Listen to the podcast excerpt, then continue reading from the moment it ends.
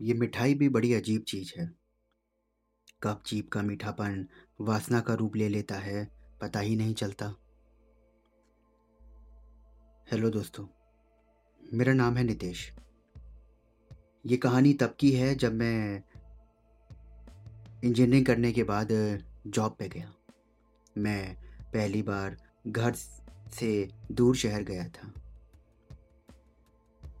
मैंने वहाँ पर जाकर एक छोटा सा फ्लैट ले लिया। पर उस फ्लैट में सारी सुविधाएँ ना थी। कुछ दिन बाद मैंने सोचा कि, चलो, अब मैं अपना ये फ्लैट चेंज कर देता हूँ। मैंने अपने कलीग से बात करी और कुछ दिन बाद मैंने एक कलीग ने आके बोला कि, ये एक एड्रेस ले लो और यहाँ पर जाकर बात कर लेना। अगले दिन संडे था। मैं उस एड्रेस पर पहुँच गया और मैंने कॉल बेल बजाई। थोड़ी देर में गेट खोला। वहाँ लगभग तीस से पैंतीस साल की उम्र की एक औरत खड़ी थी। मैंने बोला जी, वो मैं कमरे के लिए आया था। उसने मुझे अंदर बुलाया और कमरा दिखाया। कमरा अच्छा था, पर किराया सुनकर मेरा पैर के नीचे से ज़मीन खिसक गई, क्योंकि वो मेरे बजट के बाहर था। अब किराया सुन के मेरा मन बदलने लगा। मैंने बोला, ठीक है, मैं आपको बताता हूँ। और मैं वापस अपने घर लौट आया। मैं रात में जब बिस्तर पर लेटा तो बार बार उस औरत का चेहरा मेरे सामने घूम रहा था। एक अलग ही आकर्षण था उसके शरीर में। मैं उस रात सो ना पाया। अगले दिन ऑफ़िस से निकलकर सीधे उस औरत के घर गया और कमरे का एडवांस दे आया। कुछ दिन बाद मैंने वहाँ शिफ्ट कर लिया। रोज़ मुझे उसके दर्शन हो जाते थे और मैं इस चीज़ से बेहद खुश था। उसका नाम संगीता था। एक दिन बारिश बहुत हो रही थी। मैं घर पहुँचा तो पूरा भीग चुका था। मैं अपने कमरे में था और चेंज कर रहा था कि तभी मेरा फ़ोन बजा। मैंने देखा तो संगीता का कॉल था। वो बोली, आप भीग गए हो, नीचे आ जाओ, मैंने कॉफ़ी बनाई है। मैं नीचे गया और हम कॉफ़ी पीने लगे। वो बातें कर रही थी, पर मेरी नज़र और दिमाग उसके शरीर पर था।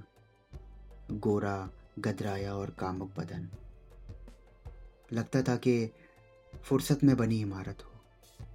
मुझे उस दिन पता चला कि वो डाइवोर्सी है। मैंने कुछ देर बाद अपनी कॉफ़ी ख़त्म करी और वापस अपने कमरे में आ गया। उस रात में बस उसके गदराए बदन के बारे में सोचता रहा। अब उसे देखने का मेरा नज़रिया बदल चुका था। मैं हर वक्त उसके रेशमी जिस्म को देखने की कोशिश करता था। एक दिन मैं रात को टॉयलेट करने के लिए उठा। टॉयलेट कमरे से बाहर थी और टॉयलेट से कमरे के बीच में छत पड़ती थी। मैंने अचानक देखा कि संगीता के कपड़े सूख रहे हैं। मेरे दिमाग में एक अजीब सी शैतानी आई। मैं उन कपड़ों के पास गया और उसके कपड़ों को सूंघने लगा।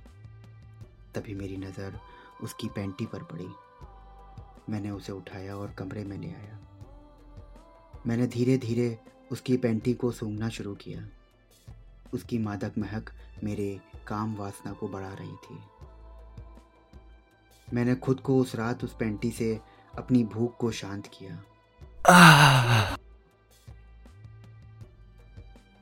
और चुपचाप फिर वहीं टांग दिया। अब मैं हर रोज़ इसी ताक में रहता कि किस तरीके से मुझे संगीता के कपड़े सूंघने को मिल जाएँ। मैं एक दिन ऑफ़िस से लौटा तो मेरा दरवाज़ा खटका। मैंने दरवाज़ा खोला तो संगीता वहाँ खड़ी थी। वो मुस्कुराते हुए बोली आ, मैंने रसमलाई बनाई है। मैं पहले भी उसके हाथ की रसमलाई खा चुका था पर आज मैंने रसमलाई खाई तो उसके कोमल हाथों को महसूस किया। रसमलाई। उफ, ये मुझे पागल बना रही थी। मैं कुछ देर बाद नीचे गया और बोला कि और है क्या रसमलाई?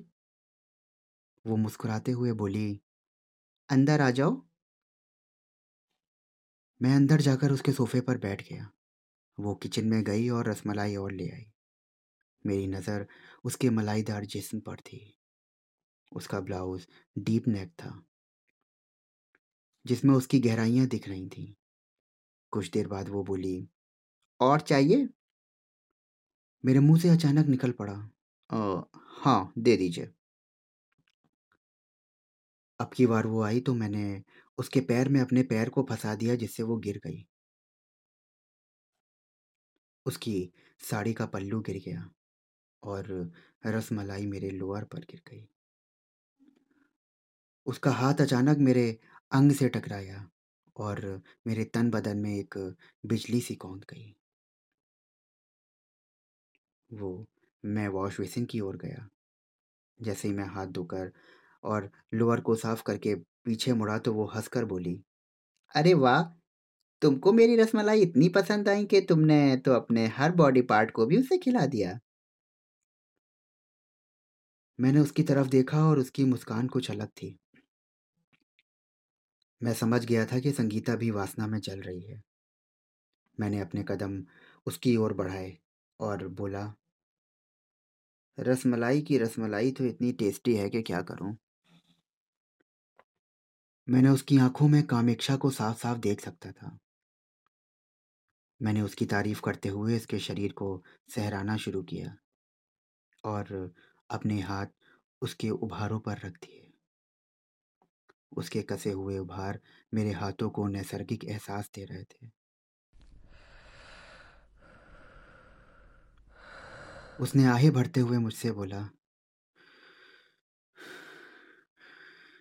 इस रसमलाई को भी खा लो। मैंने उसको बाहों में भर लिया और कुछ ही देर में हमारे होठ एक दूसरे को महसूस करने लगे। मैंने धीरे धीरे उसके उभारों को रगड़ना शुरू किया। धीरे से मैंने उसके साड़ी के पल्लू को हटाया और ब्लाउज को खोलकर उसके उभारों को आज़ाद कर दिया। उसने अंदर कुछ नहीं पहना था। मैंने उन पर अपनी जीभ धीरे धीरे फिराना शुरू किया।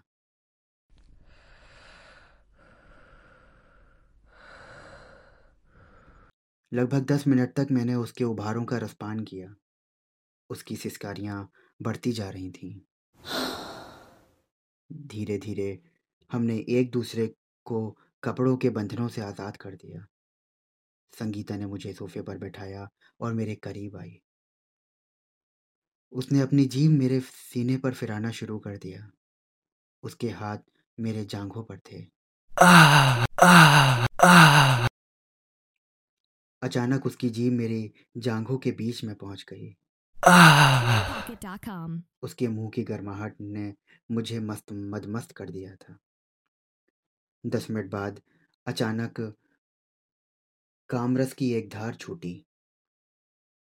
वो हटी और उसने अपना मुँह पोछा।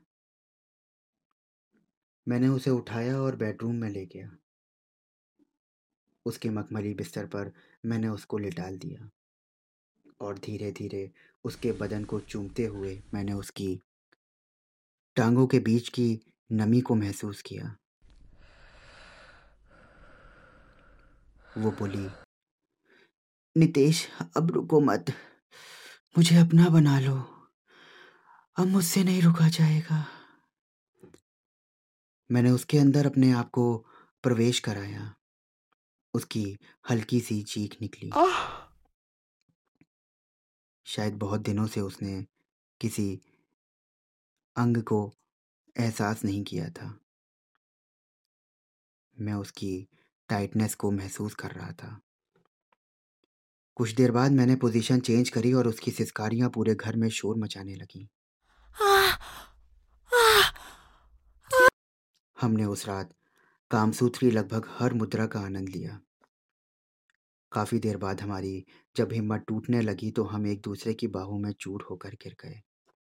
और वो बोली अब रोज खिलाऊँगी तुमको रसमलाई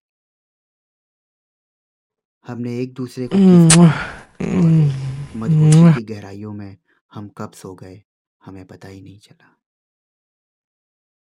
तो दोस्तों कैसी लगी मेरी रसमलाई? अगर आपको ये रसमलाई अच्छी लगी तो मेरे चैनल को फॉलो करिए और स्टार रेटिंग देना बिल्कुल मत भूलिए। मिलता हूँ फिर एक नई कहानी के साथ अगले हफ़्ते। तब तक के लिए खुश रहिए, मस्त रहिए और मिठाइयों से अपना मुँह मीठा करते रहिए।